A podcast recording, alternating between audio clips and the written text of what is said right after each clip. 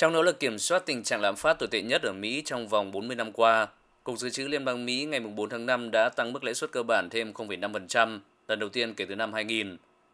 Với quyết định trên, Fed đã chính thức nâng lãi suất cho vay ngắn hạn từ biên độ 0,25% tới 0,5% hiện nay lên biên độ 0,75% tới 1%, mức cao nhất kể từ khi bùng phát đại dịch COVID-19 hai năm trước đây.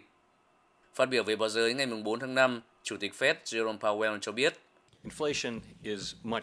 Lạm phát quá cao đang gây ra nhiều khó khăn và chúng tôi đang cố gắng để giảm lạm phát. Chúng ta có các công cụ và quyết tâm cần thiết để khôi phục ổn định giá cả cho các doanh nghiệp và gia đình Mỹ. Đất nước và nền kinh tế Mỹ đã trải qua nhiều khó khăn trong hai năm qua và đã chứng minh được khả năng phục hồi. Điều quan trọng là chúng ta phải giảm lạm phát để duy trì được các điều kiện của một thị trường lao động mạnh nhằm mang lại lợi ích cho tất cả.